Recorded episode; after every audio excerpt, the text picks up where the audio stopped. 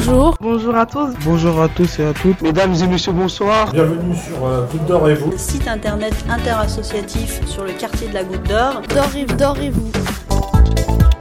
Les entretiens déconfinés a plusieurs décès parmi nos adhérents. C'est un choc euh, pour l'association et pour l'équipe puisque on a perdu euh, plusieurs personnes, dont des adhérents qu'on connaissait très bien, qui venaient nous voir tous les jours, qui sont décédés euh, après avoir contracté le, le, coronavirus. Combien de personnes sont concernées? Pour l'instant, on a du mal à évaluer un petit peu l'impact, enfin la gravité de la situation.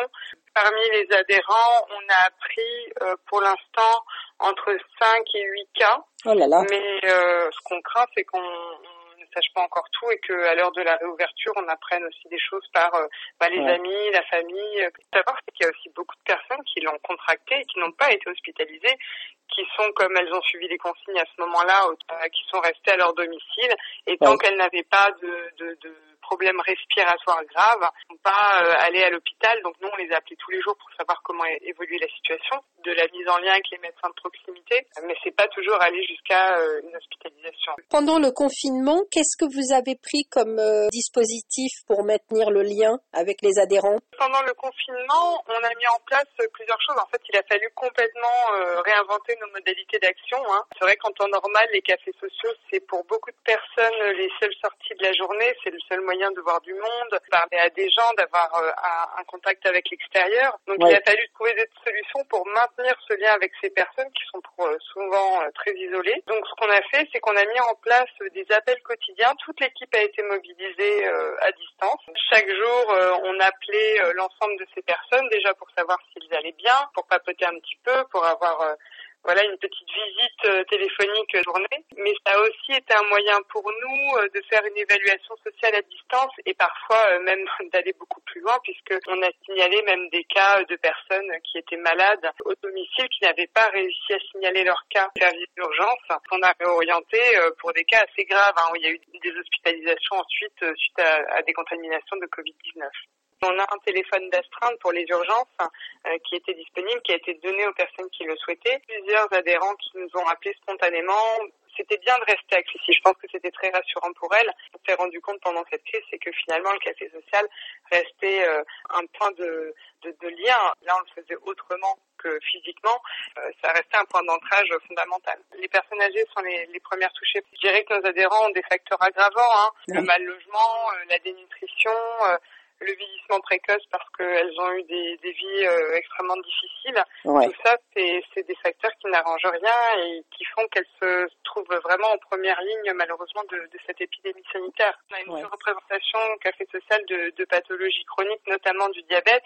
Et on le sait, les personnes diabétiques sont aussi euh, des personnes vulnérables face à ce, ce virus. Ils sont d'autant plus en danger. Donc nous, c'est ce qu'on ce qu'on a fait aussi via ces appels, ouais. c'est de leur rappeler les mesures sanitaires, de leur rappeler de faire bien attention, on a distribué des masques. Et on a aussi expliqué ce qui se passait parce que beaucoup d'entre eux euh, étaient complètement perdus les premières ah ouais. semaines ce confinement. Ils ne comprenaient même pas ce qui se passait. On a ouais. expliqué aussi euh, l'ampleur de la situation euh, au niveau national. Et puis là, on parle de, de, de besoins soit sociaux, soit médicaux, mais ce qu'il faut savoir, c'est qu'on a aussi euh, beaucoup de personnes qui ont énormément souffert de l'isolement qui euh, l'isolement a été euh, presque pire que la crainte euh, d'attraper la maladie. Et du coup, il a fallu aussi écouter cette angoisse, l'accompagner. C'est aussi beaucoup de mise en lien avec des services spécialisés de soutien psychologique par téléphone qui ont été très aidants pour ces personnes qui, qui souffraient voilà, de beaucoup d'inquiétude par rapport à cette situation. Oui, ça vous l'avez senti, l'inquiétude? L'inquiétude d'être seul et de mourir seul chez soi a été extrêmement forte. Ça. ça. a été, euh, ça a été vraiment terrible. On a quand même des personnes qui sont très isolées et qui n'ont pas de famille autour d'elles. Ouais. Et, et, du coup, l'appel quotidien a quand même permis de les rassurer en disant, voilà, si, si vous ne répondez pas, nous, on s'inquiétera et on agira en fonction. On a rencontré des personnes qui, à part pour sortir, pour faire des courses, elles n'ont vu euh, absolument personne depuis deux mois. On a grandement souffert de, de cet isolement. Le confinement, le repli sur soi, ça a été... Euh, ça a vraiment exacerbé euh, les, ouais. les, difficultés des personnes qui avaient des débuts de troubles cognitifs ou des difficultés psychologiques, tendance à la paranoïa ou, schizophréniques, etc. Ça a été terrible pour ces personnes. Ça, ça, ça les a vraiment plongées dans des dans des crises difficiles. C'est qu'on a quand même un public qui vit dans une certaine précarité. Oui. Du coup, souvent les numéros de téléphone changent, les cartes SIM sont renouvelées. Du coup, ça a été Oui. très compliqué parfois d'arriver à les joindre. C'est pour ça que quand on a vu que certaines personnes ne répondaient pas au téléphone ou qu'on avait des numéros erronés, Oui. on a réfléchi à d'autres modalités d'action pour Oui. aller vers ces personnes. Oui. Et c'est là qu'on a pensé à aller dans les foyers de travailleurs migrants, dans les hôtels meublés euh, ou même au domicile des personnes pour celles qui n'auraient pas de téléphone ou qu'on n'arriverait pas à joindre. Ce qui nous a tous impressionnés, c'est que l'isolement était bien plus effrayant pour la grande majorité des personnes que la maladie elle-même. Ça montre bien que l'isolement des personnes âgées, euh, c'est bien la question la plus euh, la plus sensible et celle Ouais. à laquelle on doit s'atteler le plus ces prochaines années parce que c'est c'est le plus grand motif de souffrance euh, euh, du grand âge. Ouais. Et, et puis ce que je pourrais dire aussi, parce que elles ne sont pas que besoins et faiblesses, les personnes âgées, Bien sûr. c'est que les personnes qu'on a écoutées, qu'on a accompagnées pendant toutes ces semaines, elles ont aussi fait preuve d'une force énorme, ont eu des ressources impressionnantes. On a eu des situations où c'est ce sont ces personnes âgées qui sont venues en, en aide, en soutien à des voisins qui étaient dans le besoin, euh, Ouais. qui leur ont prêté des coups de main, qui leur ont prêté euh, euh, un peu une aide au quotidien. Et c'était aussi impressionnant de voir comment euh, elles étaient aussi fortes dans la crise. On s'est aussi rendu compte de la gravité de la situation sociale de certaines personnes qui étaient carrément en rupture de droit. On a réfléchi très rapidement à reproposer des rendez-vous individuels au café sociaux, ce qu'on fait euh, depuis euh, le 11 mai. Il y a une possibilité pour les adhérents qui le souhaitent de venir euh, en entretien individuel au café social. Oui, exactement. La plupart du temps, les personnes sont invitées à nous téléphoner lors des appels pour qu'on puisse un peu parler de la situation au téléphone avant, préparer le rendez-vous. Et on leur Oui. propose un rendez-vous avec l'assistance sociale au café Belleville ou au café de Jean. Sinon, les personnes là commencent aussi à revenir le matin puisqu'elles sont très habituées à avoir euh, cet accès très très libre aux permanences sociales du café social. Oui. Donc là, elles commencent à revenir le matin. Donc on est deux à l'accueil pour vraiment fluidifier et éviter que les personnes euh, qui, de créer un attroupement devant le café. hein. Et on arrive à euh, les accompagner, à les faire entrer euh, au fur et à mesure dans l'association pour faire une première évaluation sociale et proposer un rendez-vous quand, quand il y en a besoin. Les deux cafés sont ouverts. On accueille uniquement les urgences sociales sur rendez-vous.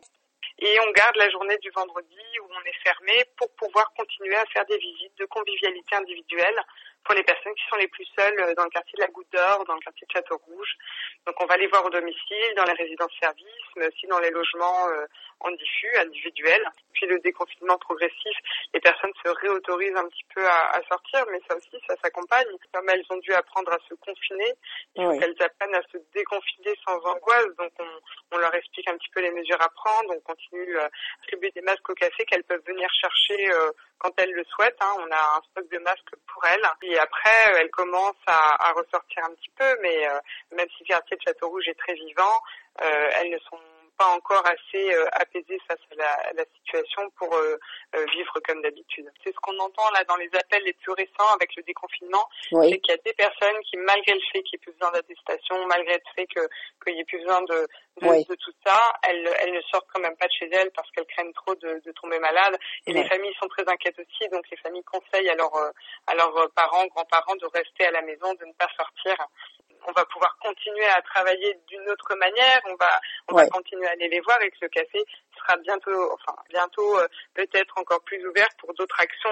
Euh, on a aussi un jardin à Montreuil, peut-être qu'on va pouvoir commencer à, à y aller en petits groupes euh, lorsque ce sera possible au niveau sanitaire. Donc c'est un, un juste équilibre à trouver entre la demande sociale et euh, bah, la, la nécessité de sécuriser euh, les adhérents. On a travaillé avec les foyers euh, de travailleurs migrants de, de proximité qui sont proches des cafés pour aller euh, effectuer euh, des sessions euh, d'information, de soutien, des, comme des permanences du café social à l'extérieur. Ça, ça a très bien fonctionné. On a distribué des masques, des recherches téléphoniques, parfois aussi de, de l'alimentaire. On s'est rendu compte que, par exemple, le fait d'être mobile, d'aller notamment au domicile des plus âgés, de ceux qui sont encore plus dans le besoin finalement parce qu'elles n'arrivent pas forcément à se Oui. déplacer au café social ou dans les services euh, euh, administratifs. Alors le poursuivre, du coup, euh, on est en train de, de monter une, une équipe sociale mobile pour l'avenir. C'est aussi dans la crise qu'on se réinvente et qu'on doit faire le plus preuve d'imagination et du coup ça, bah, on, on va essayer de, de rester sur cette bonne lancée. J'espère qu'on pourra euh, réouvrir très bientôt, entendre à nouveau le bruit des dominos et le bruit de la machine à café parce que ça nous manque terriblement. Les, les cafés sont tristes pour le moment. Donc euh, on espère que cette crise va, va se terminer très vite.